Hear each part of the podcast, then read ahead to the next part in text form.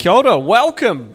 Kia ora, my name is Dre, as um, Steph mentioned. Thank you so much, Steph. Hey, who loved worship this morning? How, that's that last song, man. I think let's should we should we do it again at the end? Yeah, let, us just do it again at the end. I, I've decided, we've decided that that's what we're going to do. Um, so heads up, Willie, wherever you are. hey, um, well, welcome. My name is Dre. Uh, my wife Hannah and I, we lead Cornerstone Church here at Rolleston. Hi, uh, those at home or wherever you are on uh, the interwebs. Lovely to see you, and um, you're welcome here. Um, and any guests, we just want to say kia ora and welcome. Hey, uh, we today are doing Philippians 3 and 4. Now, before we kick anything off, could I do a six week series on Philippians 4? Absolutely. Am I having to do Philippians 4 in about 12 minutes? Yes, I am. So I am not going to do Philippians 4 and Philippians 3 for that matter much justice. That was hard to say, much justice. So, what I'm going to do on Tuesday morning, um, if you are a member of our Cornerstone uh, members Facebook page, I'm going to do a bit of a walkthrough chapter 4 in uh, a bit more length because I was reading it again this morning. I was like, you know what? I'm disappointed in myself. I just can't get it all in. So, if you would like to, 6:30 a.m. Um, I should be back from my run by then. Um, after I've gone to the pool, of course, and done my push-ups. Um, so 6:30, yeah, right. I'll turn up and I'll be like, hi. Um, so just, just tune in if, you, if that interests you, and we can read through chapter 4 with a bit more detail and a few other bits and pieces. Hey, um, so what we're going to do this morning, we are going to go through Philippians 3 and 4. You should have a uh, study book somewhere around. If you don't have a study book, throw your hand up in the air. Okay, and if there are any extra study books, can you pass them down to that person? Because I think we are all tapped out.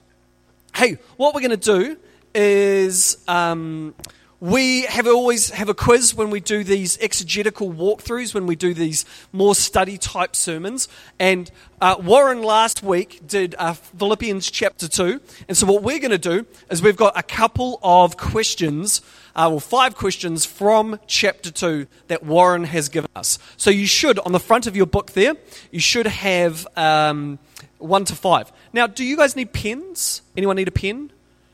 Oh, you guys are good. Okay, I've got a few pens. There should be a box of pens somewhere. Is that them? Cool. Sweet. Someone could hand those out. Thanks, Joni. Cheers. All right, question. Oh, I better not start yet. Some of you are frantically go. All right, we'll give you guys a little bit of time, but here we go. Question number one. This is from uh, Warren from last week. Each of you, so you need to fill in the gaps, each of you should look not only to your own interests, but also to the blank of blank. And now this is obviously from Philippians 2. So can you fill it in? Even if you weren't here last week, you might be able to get it. Each of you should look not only to your own interests, but also to the blank of blank. Okay. So you need two words there to get that one right. Are we good? Okay. Question number two which column of Cornerstone does this encourage? Ah, yes, sorry. Okay, so firstly, want a, a little bit of context. Um, if you're a guest here this morning, um, we uh, unveiled our, uh, our mission statement, our passion statement, about six weeks ago. Uh, and we have these five cornerstone columns that hold up this framework of Cornerstone Church Rolleston building people, building communities. And so we've been interweaving some of those five core principles into this series. Wherever we see them, we mention them. So if you go back to question one, and we're talking about each of you should look not only to the, your own interests, but also to the.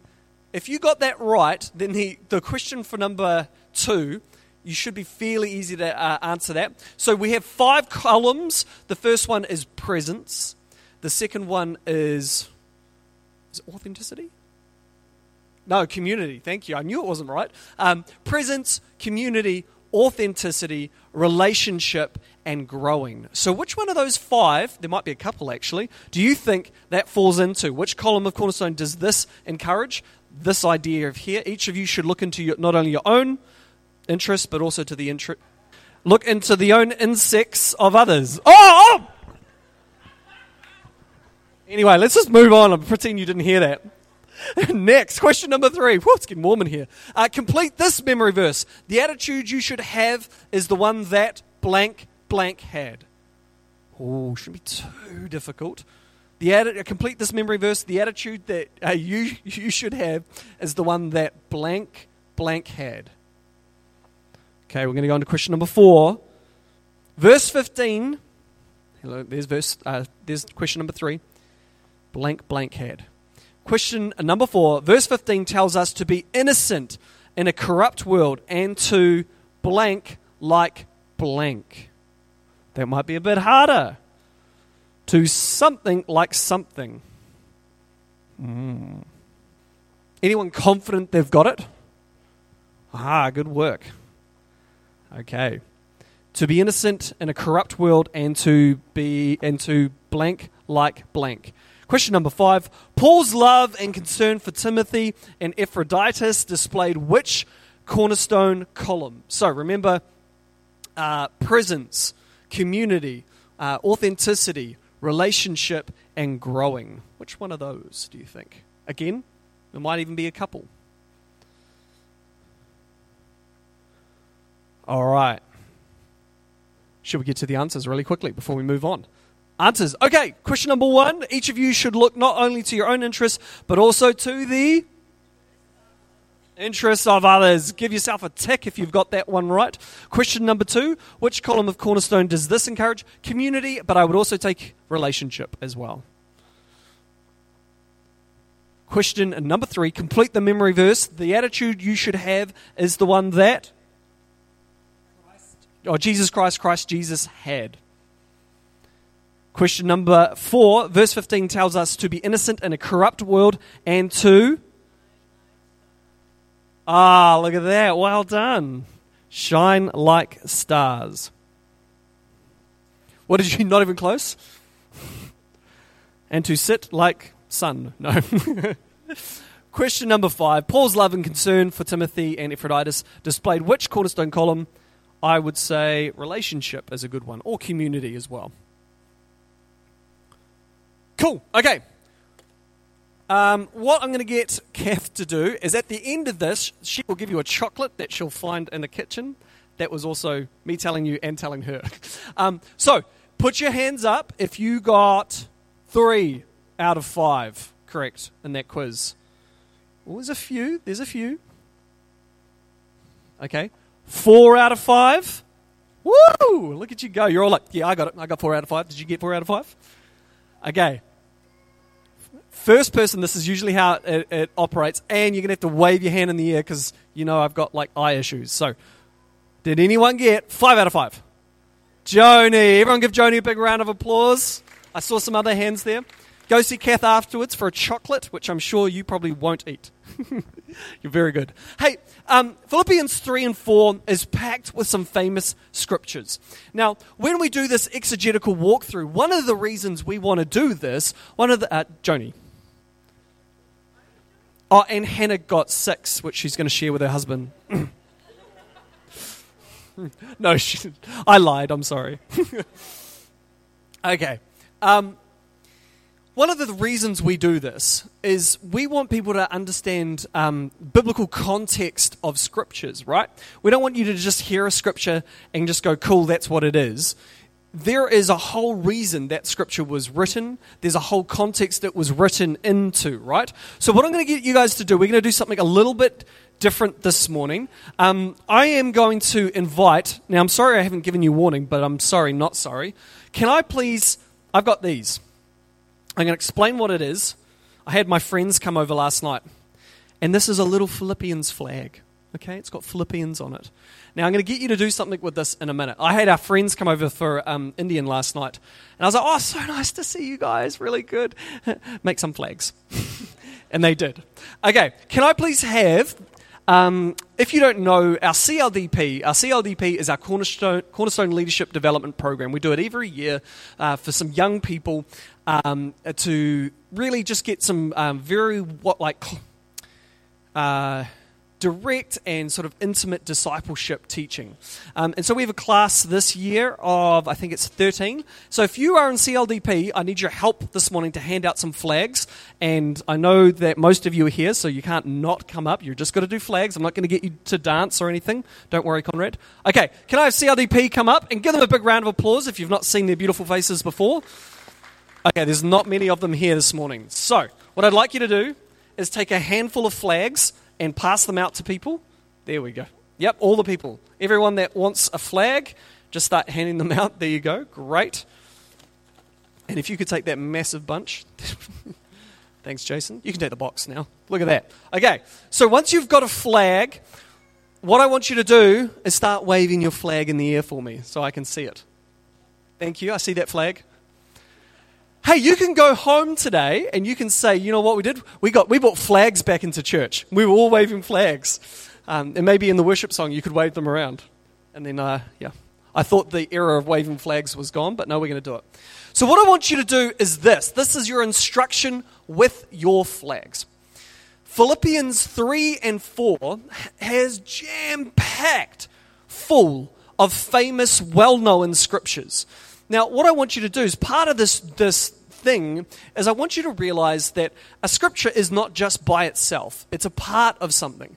Now, normally, I would estimate, I mean, I'm not a biblical theologian, but I would estimate there might be half a dozen good scriptures that are well known. Well, oh, they're all good scriptures, but a half a dozen well known scriptures that you might not remember exactly it, but you might go, yeah, I've heard that before.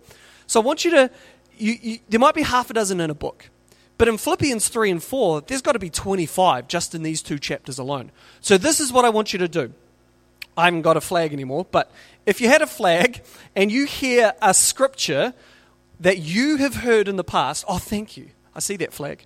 Cool. Uh, when you're sitting there like this and you hear a scripture um, that you know, it won't be distracting, but all I want you to do is this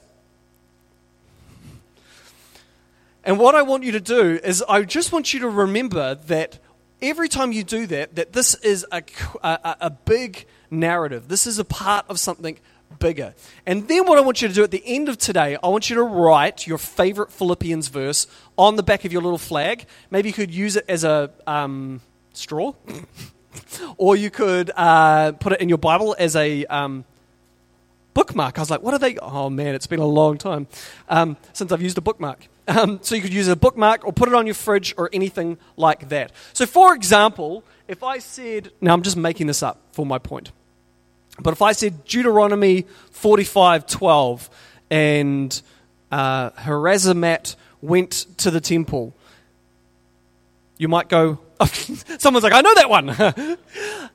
It's not working for my analogy right now. Uh, but if I said, for God so loved the world that he gave his only begotten Son. Come on, wave those flags. And you're like, I know that one. I know that one. Okay, that's what we're doing today. Okay, we're going to wave these flags. Right, here we go. Did you get your flag? Do you want your flag back? Has he got one? Okay, let's kick things off. So there's your flags. Can we have a practice? Wave your flags in the air. Woo! And just do it at any point. I'm just going to keep on talking, but I want, and if you don't know your word that well, maybe you're new to church, maybe this is your first time in church, I don't want it to feel like everybody else knows something you don't. All this is, is to, to, to show you and encourage you that there are some great verses out there. And some of them are so well known and so famous that they almost get used out of context quite often. So we're going to talk a little bit about that. All right, chapter 3. Can we kick things off? If you've got your Bible, um, open it up. And uh, if you've got NIV, if you've got it on your phone, um, feel free. So, this particular first bit, I'm going to kind of go over quite quickly because we got a lot to get through this morning. But what I do want to get on, so he starts in verse 3 Further, my brothers and sisters, rejoice in the Lord.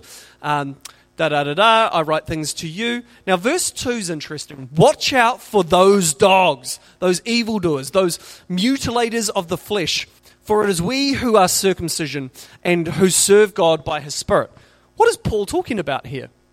He's talking about a sect of people called the uh, Judaizers.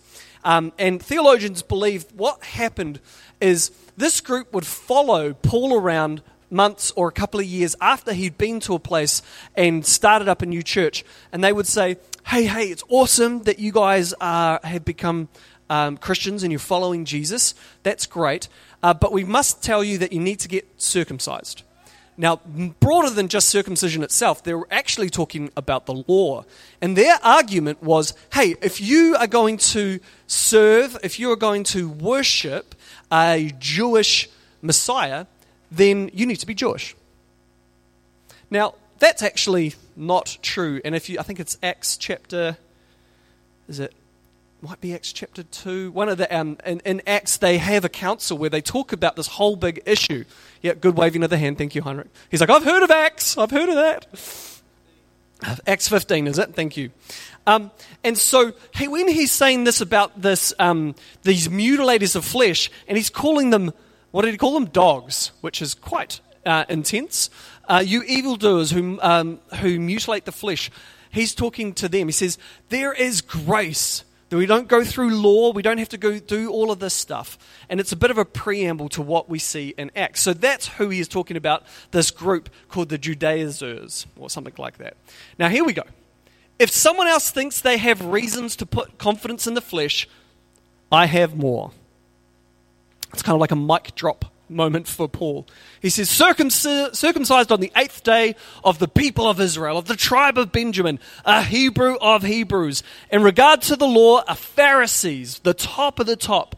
As for zeal, persecuting the church, and as for righteousness, based on the law, I am faultless.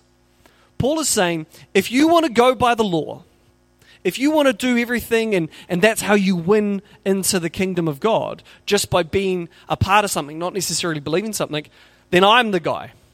You're not better than me at it. I'm the right, I'm the, I've got the highest credentials. So I'm that guy.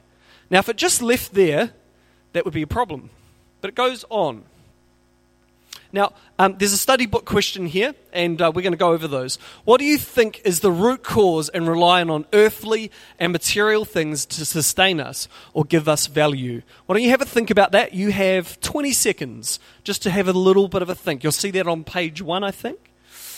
What, when he's talking about earthly things, when he says, You've got all these earthly things, he's going to go into it a little bit more. But what is the root issue, do you think? Why do you think we rely on the law? Why do you think we rely on earthly things or material things? You might have a few answers, and that's totally fine. You got about 10 seconds.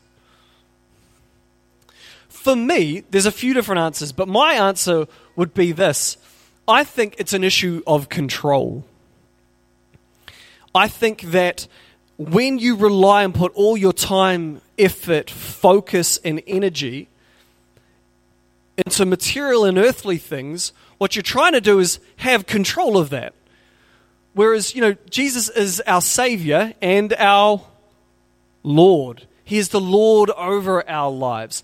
And we need to submit our lives to Jesus. So I think there is a control issue here. Um, and I wrote, A sheep that spends time with its shepherd follows its shepherd, not just the green grass. And what I mean by that, a shepherd, a sheep over many years trusts that the shepherd knows best. And even if there's beautiful grass over there, if the shepherd's going, hey, no, no, no, I know there's a pack of wolves over there. Hey, no, no, no, no, I know that there's a ravine that we have to go around. Hey, no, no, no, no, first we need water when you build that trust with Jesus, you don't rely necessarily on our own understanding. You don't rely on what makes sense. We rely on Jesus, and that's the opposite of having our own control of our worlds. Let's carry on. If someone else thinks they have reasons to put confidence in the flesh, I have more. So uh, Paul's making that statement. Does anyone know what comes next? The, just the next word? It's but. But whatever were gains to me, I now consider loss for the sake of Christ. What is more, I consider everything a loss because of the surpassing worth of knowing Christ Jesus, my Lord, for whose sake I have lost all things. I consider them garbage, and I, that I may gain Christ. You know, in the Greek, that word's not garbage; it's something else. True fact. um, and he's saying that we must we must have relationship over religion. We must have relationship over law. We must always be aiming to connect with Jesus, not just go through a system, not just go through what everybody else has gone. He's again reaffirming, which he's reaffirmed a lot in Philippians, that we are to have a relationship over religion. Verse 9, and be found in him, not having a righteousness of my own that comes from the law, which is Old Testament, we see that uh, but that which is through faith in Christ, the righteousness that comes from God on the basis of faith. I think in your books you've got to circle one of the things that you think Paul said it was. So, Paul very clearly is illustrating something here. He says, To get to righteousness in the past, what did you do? You went through the law. You went through um, the Mosaic covenant. You went through what God gave Moses, and you went through that, and then you were a part of the club. You were a Jew, and then you found righteousness that way. And what he's saying is that's not the way we do it. That's not the way we do it anymore. What the way we do now is through faith in Christ. Okay, little theology lesson 101. Verse 10. I want to know Christ. I said this last week. Yes, to know the power of resurrection and participation in the sufferings, becoming like him in his death. Am I seeing any flags? Thank you. See that flag? Well done. Um, it's like an auction going on. Except I'd be a really terrible person. I'd be like, Did you? A million dollars to that man. And he was just scratching his nose. Verse 12 Not that I have already obtained all of this or have already arrived at my goal, but I press on.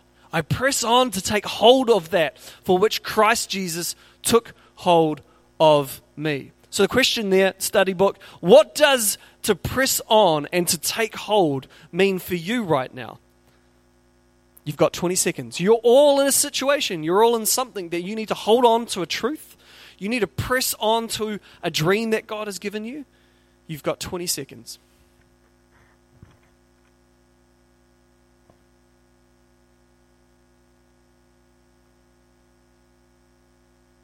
Going to be personal, of course.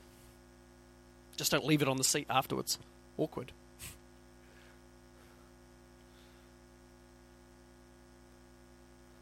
For those watching at home, what I'll do is we'll make sure that you get a digital copy. Um, we can post it in the comments below. All right, 10 seconds. Okay, Paul was making a very, very clear statement here. He was saying that I haven't reached it. He started by saying, you know what? If you want to play the game of who's better than who, I win, according to the law. But I, I, I haven't because I'm still working on it. Um, does, does this idea of a journey, this idea of going towards something and changing, seeing issues, working on them on our lives, does that sound like any of the pillars, any of the cornerstone columns? Maybe the last one? Growth? we should always be growing. Paul is saying we, you know, we're not transformed. We are transforming by the power of Christ. We, it is a journey, it's a process. And anyone that says that I've reached it is lying or is unaware that that's not an actual truth. So, what if you are in the middle of something? What if you're struggling right now and you've got something in your life that you've got I've identified that this is something I need to let go of and I need to hold on to a different truth. I need to press on in this relationship with Jesus, but I've got to struggle. Well, then I think I try to think of four things that I think help us in this situation. First, we need to identify that there is a problem. We need to strategize with the Holy Spirit, with God. Ask God, you know, what, what can I do? Maybe I've got a problem drinking. Maybe I have a few too many wines. Maybe I do have an anger problem. Maybe I'm not reading my word enough. You know, all sorts of manner of different things. Maybe I'm not treating my husband or my wife as well as I would like. I identify that there's a problem. Get the Holy Spirit in. Strategize with the Holy Spirit. Write some stuff down. Have a plan. Take other people on the journey with you. Take action. That's a big one. A lot of people are like, I've got a plan. I'm like, cool, what are you doing about it? I've got a plan. Take action. And then the last one is persevere. Keep at it. Keep going. Keep going. Right, 13. Brothers and sisters, I do not consider myself yet to have taken hold of it, like we said, but one thing I do, forgetting what is behind and straining forward to what is ahead, I press on towards the goal to win the prize of God, uh, which God has called me and have uh, heavenward in Christ Jesus. Thank you. I was hoping that I might see some flag waving. Well done. Brothers and sisters, I do not consider myself yet to have taken hold of it. So, another question here. What is one way Paul gives us to achieve verse 13, which is about moving forward? What do you, it's in your things there? We've just read it in verse 13. It is, we must forget what is behind. So the next question is why do you think it's important to put the past? What, yeah, uh, so why do you think this is an important part in moving forward? Why do you think when Paul says forgetting what is behind you, why do you think that's an important part of moving forward? Great. Hey, you've got 10 seconds. Lean over to the person next to you if you know them. If don't, if you don't, just go, "Hi, my name's Horatio." Introduce yourself and share that just quickly. Why do you think it is important to forget the things from behind us as we want to move forward? Go. You got 15 seconds. Say hello to the person next to you. Why do you think it's important? All right. Five seconds. Four, three, two, one. Okay, great.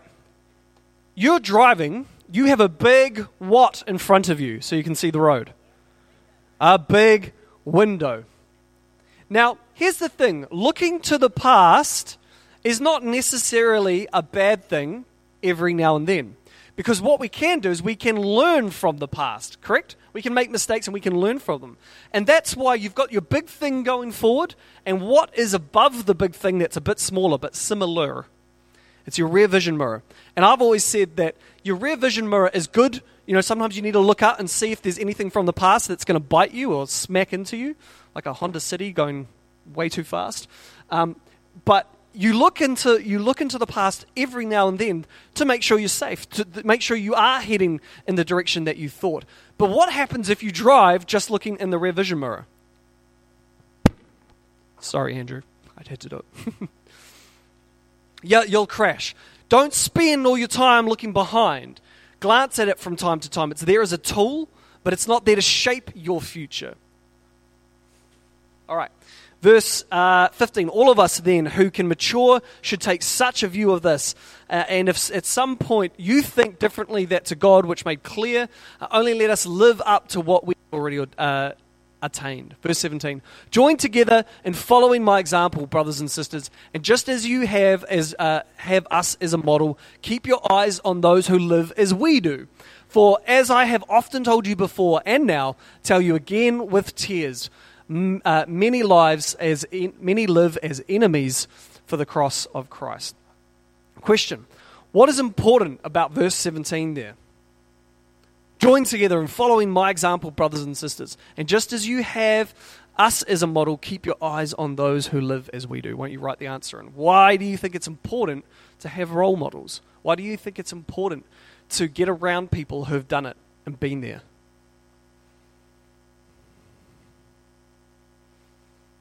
Because here's the thing I think you learn from your mistakes.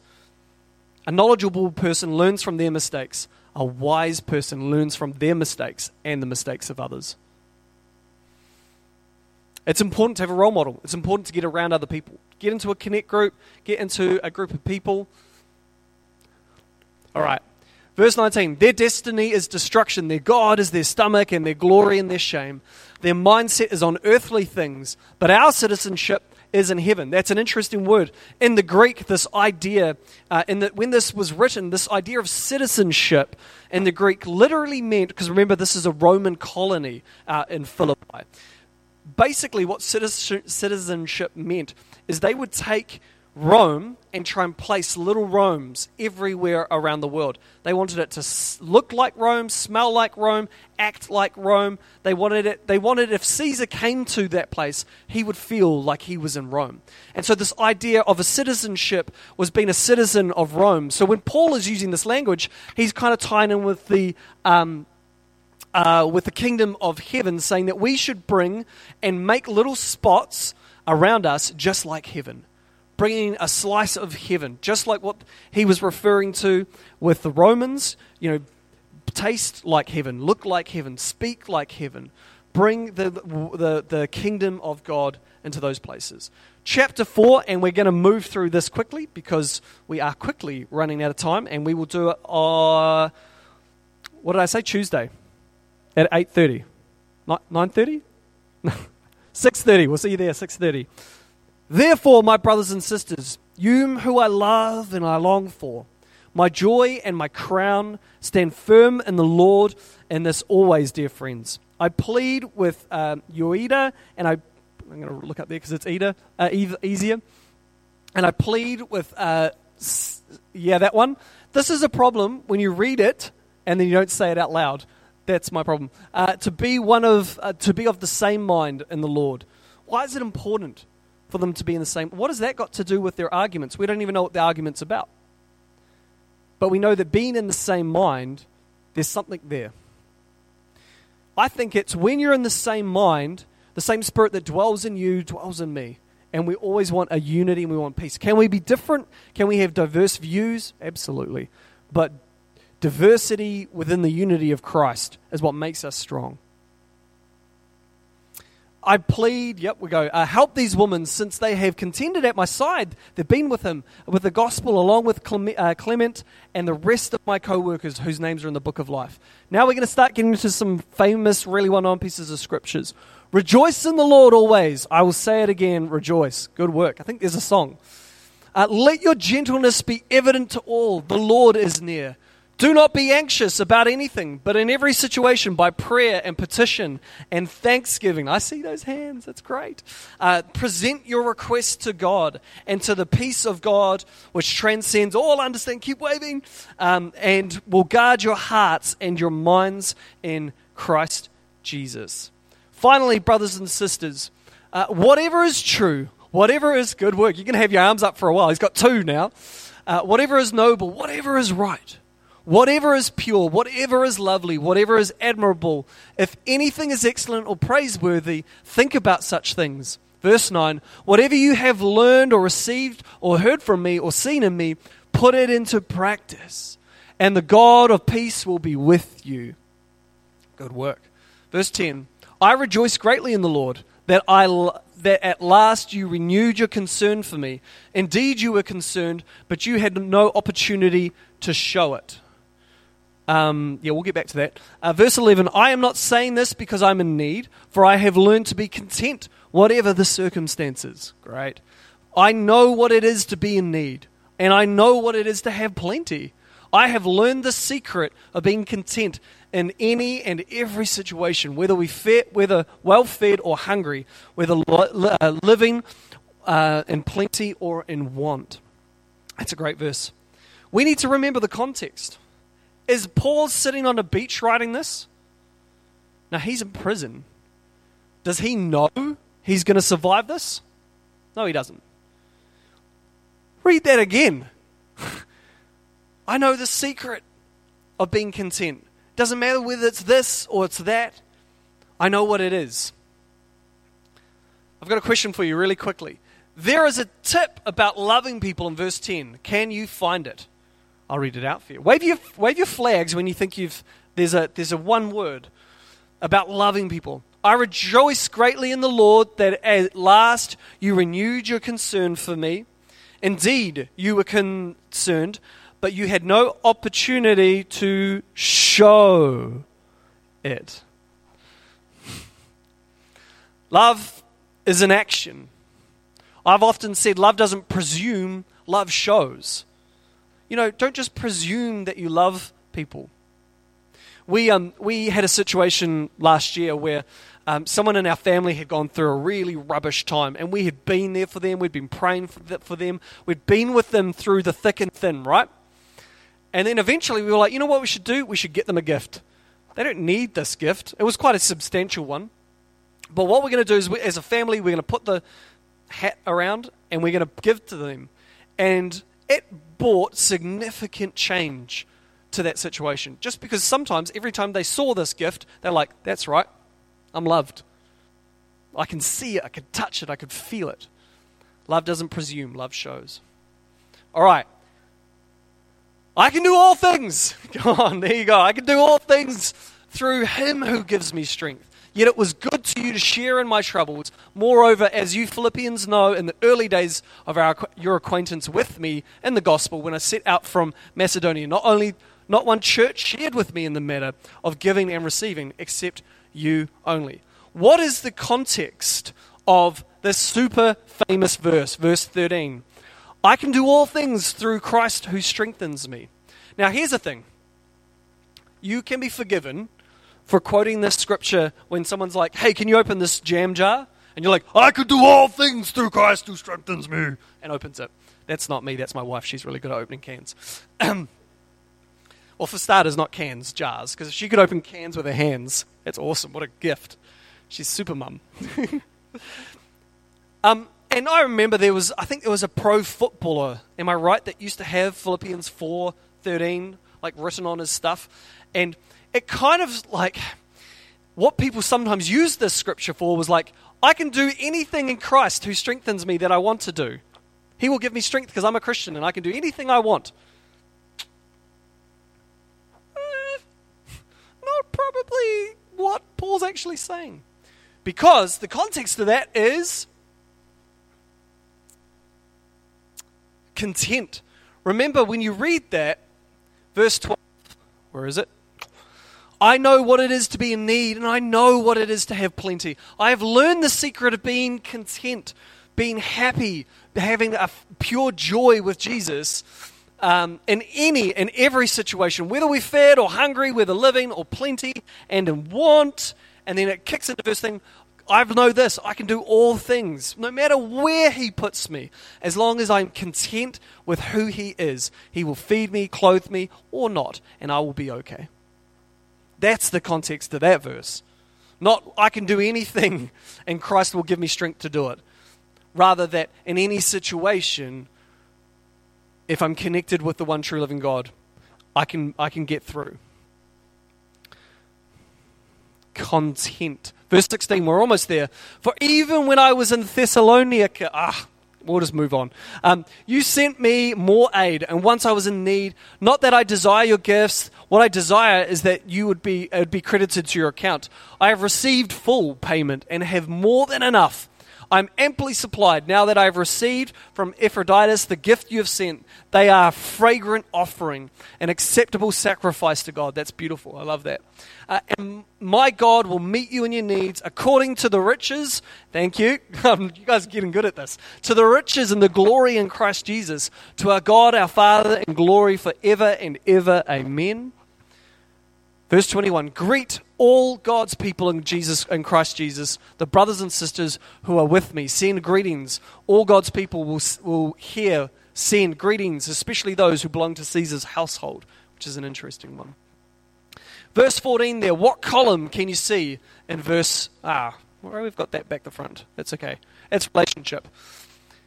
Hey, while I ask the worship team up, I want to ask you a big question just in your own words, what do you think the theme of Philippians is? Now, there's not necessarily any right or wrong answer, but what do you think is the core theme? What do you keep hearing Paul say? That's not on your books, but you can kind of write it down on there if you want. While they're coming up, you've got 20 seconds to turn to the person next to you and ask the question. Go. You've got 20 seconds while they get ready. What do you think is the major theme of Philippians? 10 seconds. You know, 10 seconds to sum up this amazing chapter, this whole book, but you know, whatever.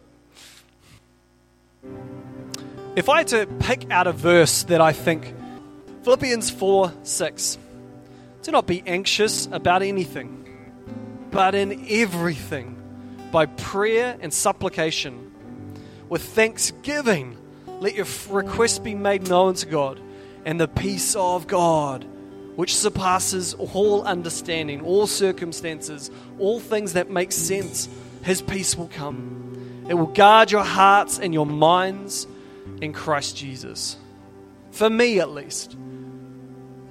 That, that sums up Philippians. And if I was to write it in my own words, I'd say focus on Jesus at all times, in all circumstances, and do so with peace right? Do so. Paul's life was falling apart on the outside, at least it looked. He wasn't worried. You can read Philippians. You know, they say Philippians is the happiest book in the Bible, yet it was written from a guy who was chained to a wall. It didn't matter. He had a peace that was within. Circumstances happened, sure, it was rubbish, but his God was bigger. God is bigger than your problems. Hey, could we stand to our feet? I'm going to do something which I've, I do not think I've ever done. Um, and I'm always a bit careful about this sort of thing. But I think I think this would be an awesome thing. We're going to break into that song, that, that banger. That, that I love that song. I don't know what, the, what its name is, but it's awesome. I don't know. Is it old or is it new? It's old. Yeah, cool. It's great. I love it. I want us to say out loud a version of this. If you're not comfortable to do so, that's fine. This is it. There's nothing in there that that freak you out. It's a declaration I want us to say as a community of people. I'd love to you to join with me once I've read it through once. I focus on you, Jesus, at all times and at all circumstances. Give me peace, Father, so that I can respond in all things with peace. If you're comfortable, yeah, wave that. It's good. So, what we're going to do is, if you're comfortable, I just felt to read that out. Then, some of you, and I wanted to do it myself, but I felt the Lord to say, just wait to the song. The song that we're going to do, you know, without coming to Him with a whole bunch of needs, would you come with Him Come to Him just with a focus and a thankfulness of who He is. And if you're if you're able to, would you would you kneel? Now you might have a bung knee, you might not want to. You can just casually sit down on the chair and just just no one will notice. But if you feel you can, and if you can't, and you still want to do it, kneel and then wave your flag in the air, and uh, I'll send um, Conrad to come and help you up. So let's, if you're comfortable, let's do that. One, two, out loud, three. I focus on you, Jesus. Why don't you hold out your hands? At all times, in all circumstances, give me peace, Father, so that I can respond in all things with your peace. As we sing the song, would you join with me? Would you would you kneel if you're comfortable as a sign of repentance, as a sign of stepping into His grace, as a sign of surrender to Him if you can? And if you want to but you can't, God knows your heart. Awesome. Thank you, worship team.